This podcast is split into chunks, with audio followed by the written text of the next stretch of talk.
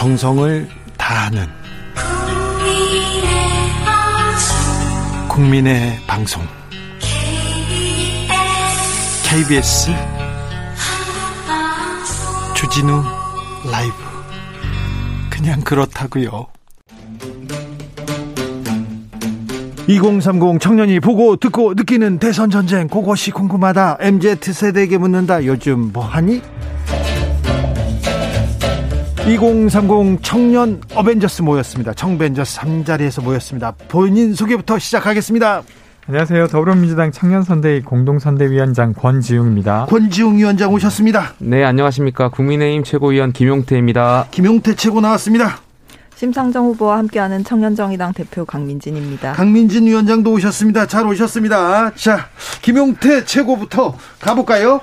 네, 그 지난주에 그 이른바 MBC 그 스트레이트 방송이 있었죠. 네. 그래서 김건희 씨 7시간 통화. 예, 예. 저는 이것을 공작 정치라고 생각되는데. 공작이요? 그 뭐 너튜브에서 말씀하셨던 그 서울의 소리죠. 여기 이모 기자가 굉장히 사적으로 친근하게 접근해서 사적 대화 내용을 굉장히 그 녹음을 해서 이것을 MBC에 전달했고 MBC가 제가 느끼기에는 악의적으로 편집을 해서 이제 방송을 했습니다. 근데 이 과정에서 전 물론 MBC의 공정성 공영방송으로서의 문제도 있었다고 보고요. 아, 민주당도 여기에 대해서 굉장히 많은 국민들에게 선동을 하지 않았습니까? 예를 들면은 뭐 고민정원 SNS에 본방 사수해라, 뭐 정청래 의원도 그렇고요. 아니 본방 텔레비전 보라고 하는 수는. 하시면서 굉장히 비꼬았습니다. 뭐 안민석 의원 같은 경우는 7시간 뭐 건의를 볼수 볼 수 있는 건의라는 말로 막 비아냥거리시면서 굉장히 이것을 여론을 어, 선동하셨는데 방송을 보시고 나서는 다들 아무 말씀이 없으시더라고요. 그래서 저는 이것이 결국에는 민주당이 어 지난 4.7 재보선 때 오세훈 시장을 향한 생태탕 논란을 일으켰던 것처럼 말도 안 되는 네거티브를 계속해서 하시고 선동하고 있는 거라고 생각됩니다. 근데 저는 일단 공작 정치라고 하는 건 과도한 규정이라고 생각합니다. 왜냐하면 시민들이 되게 많이 관심을 가지고 있었고 그것을 언론에서 취재해서 그것을 방영한 것이기 때문에 그걸 뭐 민주당에 덮어 씌우는 건 전 좀 무리라고 생각하고요. 근데 이제 어, 어떤 예를 들면 후보 배우자를 이렇게까지 취재하고 하는 게 적절한가에 있어서는 저도 좀 그 입장이 어, 좀 지나친 것은 좀 피해야 된다 이런 생각입니다. 네. 네, 네. 민주당이 부채질을 너무 많이 했고 또 국민의힘이 이거 가처분 신청하고 막 의원들이 MBC 항의 방문하면서 오히려 굉장히 과하고 민망한 장면을 연출하면서 이게 너무 기대를 모았거든요. 이 네. 방송이 그렇다 보니까 이제 방영이 되고 나니까 오히려 김이 새버린 그런 형국인 것 같고요. 이 방송된 내용을 보면 문제가 없지는 않죠. 이 안희정 미투 관련 발언이 제일 문제였고 뭐 기자한테 1억 주겠다 이런 발언도 그렇고 아 이 김건희 씨가 조금 이상한 분이다. 본받을 만한 사람은 전혀 아니다. 이거는 분명한데 이게 우리가 대선 후보 본인도 아니고 그 배우자가 갖고 있는 생각을 어디까지 속속들이 알아야 되냐 뭐 이런 게 문제인 거라고 생각을 하고요. 민주당 측에서 이런 것을 좀 과하게 이용하려 할수록 역풍이 불 거라고 저는 생각을 합니다. 이 김건희 씨가 문제가 있는 건 맞는 것 같은데 그렇게까지 우리 사회가 중요한 사람으로 대접을 해야 되냐 이런 문제의식이 있는 거고요. 근데 저는 국민의힘에서 네거티브 공작이다 이렇게 얘기하는 건 이해가 안 되는 게 오늘 또 국민의힘에서 국민의힘 측에서 소통관에 우리 국회 소통관 기자회견까지 열어줘가면서 이재명 욕설 녹음 어 그거 배포를 했더라고요.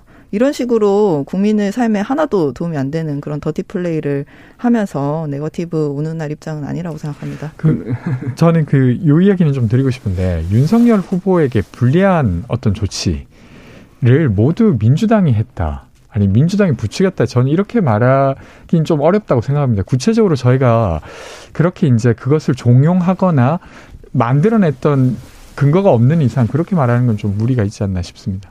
네거티브라는 것은 있지도 않은 사실을 마치 있었던 것처럼 선동하고 어, 정책이 아닌 그런 것으로 가는 건데요. 오늘 저희 그 뭐 언론 매체를 통해서 저희가 저희 뭐 장영하 변호사께서 말씀하셨던 그런 이재명 후보에 관련 욕설 논란은 네거티브라기보다는 그건 사실 후보자로서 인증 인성에 대해서 검증해야 될 문제지 않습니까? 후보자 배우자도 아니고요.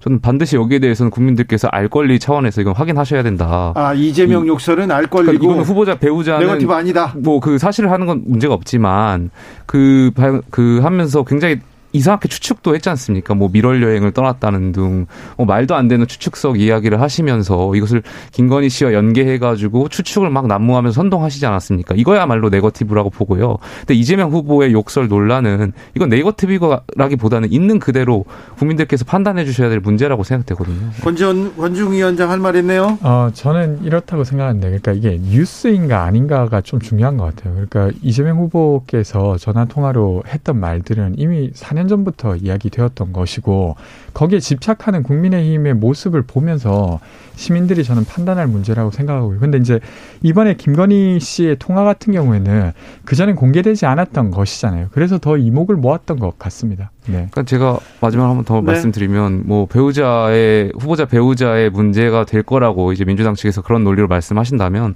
오늘 방송 그 멜론에 통해서 보도되었던 이재명 후보자는 후보자 본인에 대한 어, 욕설 논란이고 인성 자질에 대한 문제이기 때문에 저는 배우, 후보자로서의 자격이 없다 이렇게 생각됩니다. 강민진 네, 위원장. 이 민주당과 국민의힘이 서로 정쟁하는 거야 이제 뭐 저희가 신경 쓸 건 아닌데요. 근데 좀 내로남불 같습니다. 그런 말들이. 어, 그리고 국민들이 삶에 뭐가 도움이 되는지 모르겠어요. 그 이재명 그 욕설 내용 다 알잖아요. 그 이제 굳이 녹음을 까서 뭘 하겠다는 건지도 모르겠고 또 김건희 씨와 관련해서 민주당 인사들이 하는 대처들도 너무 과하다고 생각하고요. 좀 이렇게 생산적인 척이라도 하는 그런 대선이 됐으면 좋겠습니다. 자 권지원 권중 위원장의 키워드로 가보겠습니다. 아, 네. 아, 저는 그 이제 김건희 씨의 그 어떤 녹취를 공개하는 게 약간 논란이 있잖아요. 근데 이제 그 중에 내용으로 좀 들어가 보면 사실 미투 관련해서 이렇게 말을 한 게 있죠. 그러니까 미투가 터지는 건 돈을 안 줘서다. 그리고 안희정 불쌍하다. 서로 좋아서 한 일인데. 뭐 이런 식의. 근데 저는 아주 부적절했다고 생각합니다. 일단 내용적으로도. 왜냐하면 대법원의 유죄 판결이 났죠. 3년 6개월 실형이 나왔고 업무상의 위력에 의한 추행이라고 결정이 된 바를 이렇게 말한 것도 있지만 전 더 문제가 되는 건 이것을 옹호하는 당대표의 발언이에요. 그러니까 이게 이제 내용적으로는 이 둘의 사적 대화를 공개한 거기 때문에 이건 2차 가해가 아니다 이렇게 말했거든요. 근데 사실 당사자 입장에서는 그런 문제가 아니죠. 또 이걸 시비거리로 만들고 마치 문제가 아닌 것처럼 언급한 것을 두고 아마 무척 괴로울 거고 김진 씨도 지금 입장을 냈지 않습니까? 근데 여기에 대해서 사실 김용태 최고의 입장 혹은 아니면 어, 이준석 대표의 입장이 지금과 같다고 하면 되게 실망스러운 부분이라고 저는 생각합니다. 일단 그 이제 김건희 씨가 나와 우리 아저씨는 안희정 편이야 이렇게 말씀을 하셨잖아요.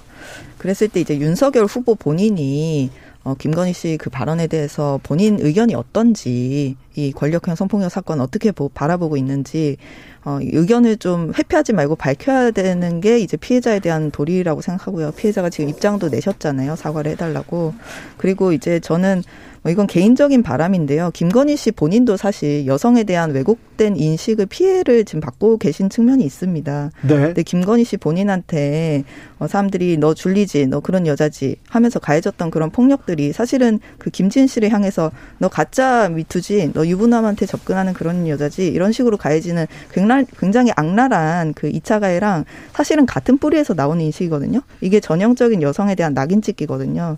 이것을 좀 저는 김건희 씨 본인도 그런 피해를 입는 게 억울하다면 생각을 좀 하셨으면 좋겠다는. 바람이 있습니다. 네, 저는 권지웅 위원장 말씀대로 이런 생각을 하고 말하는 것 자체는 굉장히 부적절했다라고 생각합니다. 네. 그러나 다만 이것은 아까도 말씀했듯이 이모 기자가 어, 사적인 대화 내용에서 말씀한 거고 이게 공표될 거라고는 생각을 못 하고 물론 그 생각이 부적절했습니다만 그 사적 대화 녹음을 공개하면서 하는 것 까지는 저희가 2차 가해를 하려고 했던 것은 아니니까요. 이것은 어쨌든 저희가 생각이 잘못되었고 이거는 좀 사과가 필요하다고 생각합니다. 다만 그런데 권지훈 위원장님께 여쭤보고 싶은 게 묻고 싶은 것이 물론 뭐 생각 부적절했습니다만 실제로 그런 권력형 성폭행을 했던 어 권력형 성범죄를 엮였던 오거돈 안희정 지사가 있을 때는 정작 민주당에서는 어떻게 무엇이라고 말씀했는지 궁금하고요. 어 실제로 이런 2차 가해는 민주당이 먼저 하지 않았습니까? 뭐 피해 호소인이라든지 이런 거에 대해서는 다 민주당이 해놓고 지금 와서 김건희 씨 발언 이 사적 대화 내용을 가지고 2차 가해라고 말씀하시는 것은 저는 그건 조금 어 좀 지양해야 되지 않나 생각합니다. 민주당 권지웅 위원장. 저는 그때 이제 음, 피해자를 어, 피해 호소인으로 명명하거나 이랬던 건 부적절하다고 생각합니다. 그리고 그 부분에 있어서 민주당이 잘못한 부분이 분명 있다고 생각하고요. 민주당 내에서도 여러 입장들이 있는 거잖아요. 구성원들 간의 이견도 있고. 근데 어쨌건 제 입장은 그게 부적절했다고 생각하고요. 근데 어쨌든 이게 계속 또 이어지는 거예요. 그리고 그 발언에 어쨌건 간접적 책임을 가지고 있는 국민의 힘이 이걸 두둔해 버리니까 또 논란이 되는 거죠. 저건 별로 문제가 아니었던 건가? 근데 대법원 판결까지 나왔던 부분인데 그래서 이 부분을 지금 지적해 드린 거예요. 저 짧게만 잠깐 덧붙이면요. 그 민주당이 그렇게 어, 예전에 잘못했습니다. 이렇게 끝낼 게 아니고 그때 2차 가해 했던 민주당 인사들이 민주당에서 별다른 제지를 받지 않고 처벌 징계 받지 않고 있는 상태로 있습니다. 그런 분들 많고요. 오히려 피해자를 그때 도와줬던 사람들이 쫓겨나고 불이익을 받았단 말이에요. 이런 부분들은 지금이라도 회복을 하고 또 이제 필요한 부분이 있다면 조치를 취해야 되는 거죠. 지금 그 말씀하셨던 고민정은 선대위에서 활동하시지 않습니까? 근데 그 네. 아, 고민정 의원이 네. 말했던 부분. 그러니까 피호선이라고 말씀하셨던 그 3인방 의원님들 계시지 않습니까? 다 민주당에서 버젓이 계속 활동하시고 계시지 않습니까? 근데 이제 저는 이런 부분이 있다고 생각합니다. 그 발언이 나왔던 시점이 사실은 사건을 조사하던 시점이었습니다. 그리고 그걸 돌이켜 보더라도 그것이 좀 부적절했다라고 말할 수 있지만 그걸 가지고 그때 당시의 발언을 완전히 그걸로 뭐 이제 아예 활동을 못하게 할 정도는 저는 아니었다고 봅니다. 모영기님께서 아, 여러분들 보기에 우리나라 정치는 미래가 암울한가요? 물어보고 싶은가 봐요. 어, 정치자들이 보기에 어, 청년들은 똑똑하고 우리 앞날이 밝네 이렇게 하는데 어, 본인들이 보는 선배들의 정치 어떤 색깔이에요? 뭐 안개가 있고 뭐 어두울지라도 그럼에도 불구하고 네. 저희 청년들 청년 여기 계신 정치인분들께서 희망을 말씀드려야겠죠. 네 그래요? 국민의힘에 희망이 있습니까? 있습니다. 예. 윤 석열 후보한테 희망을 받습니까? 있습니다. 예. 저희를 한번 믿어주신다면 네. 예. 어떤 쪽에서 희망을 봤어요?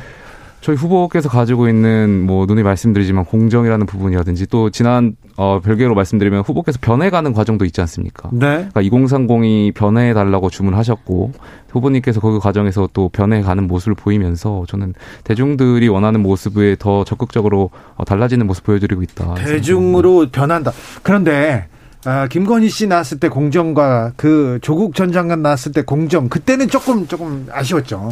뭐 없지 않아 있었습니다만 그것도 이제 저는 정치인으로서 적응하는 과정에서 이제는 공정의 잣대가 다 동일할 것이라고 생각하고 있습니다. 권지웅 위원장은 어떻습니까? 어, 저는 저도 조금씩 나아지고 있다고 생각합니다. 이 표현이 사실 그 상황을 겪었던 피해자에게는 되게 뭐 좀 못 믿었고 되려 미운 말일 수도 있지만 저는 위력에 의한 추행이라고 하는 것이 인정되었고 네. 그리고 앞으로 이런 일이 줄어들게 만드는 계기가 될 거라고 엄청 생각합니다. 큰 분기점이 됐겠죠. 민주당에서도 마찬가지입니다. 그 과정에서 좀 부족한 부분도 있었고 다시 돌아간다면 바꿔야 될 부분도 있겠지만 앞으로 그런 일은 더 줄어들게 되는 계기가 분명 되었다고 생각하고 그렇게 만들어야죠. 네.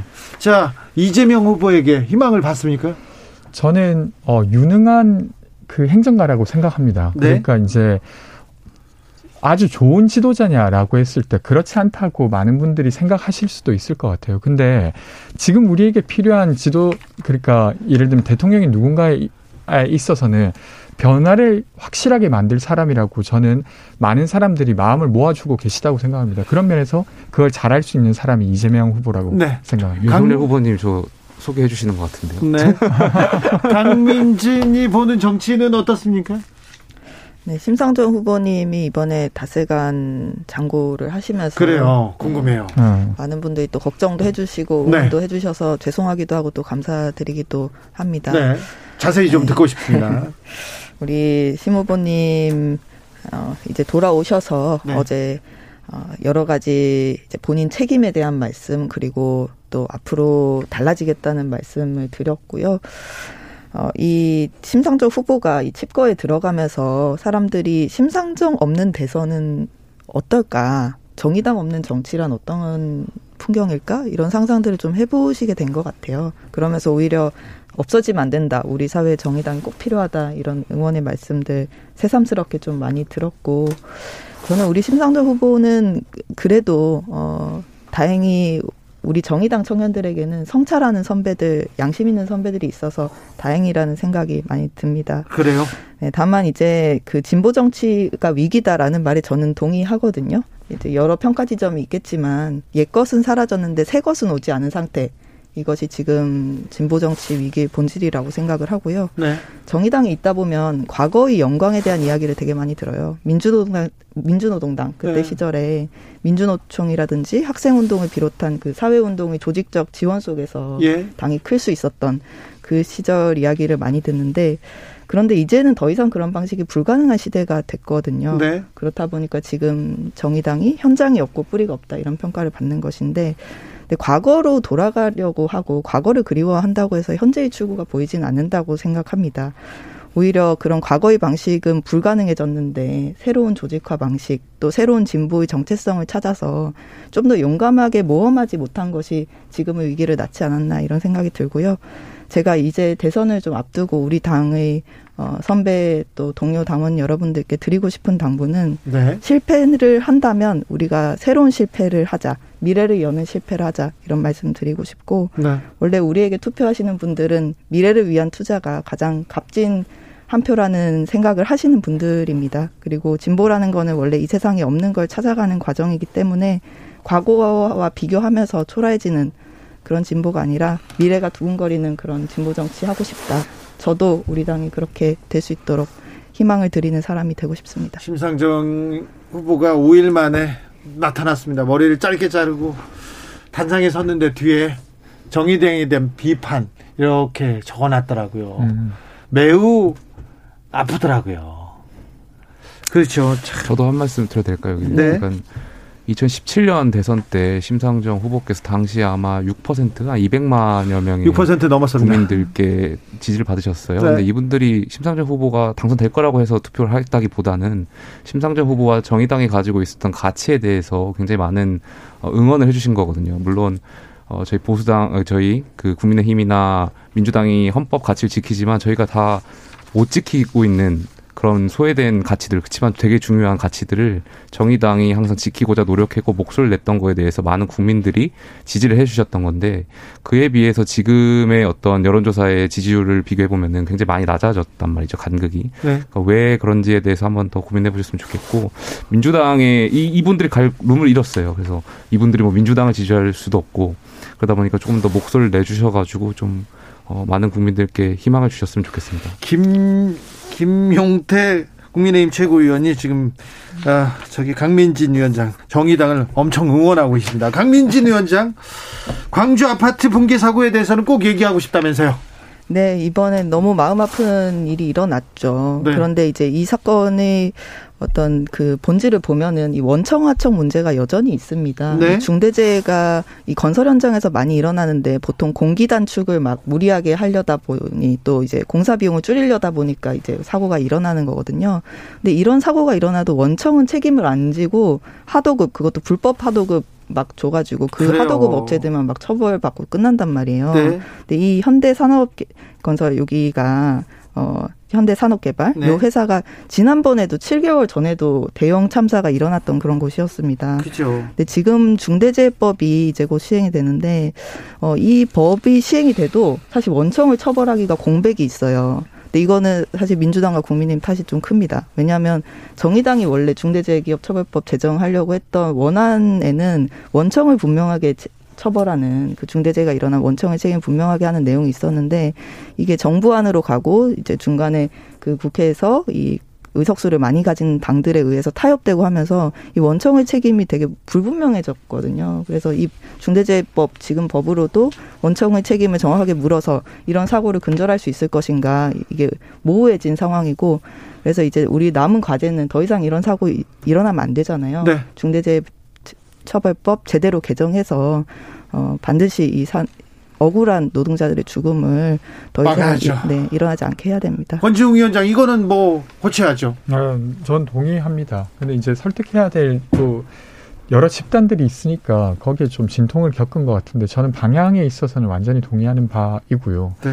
이번에 한전 하청 노동자가 돌아가셨을 때도 이번에 유거, 유가족을 만나 보니까 너무 억울하시겠더라고요. 예.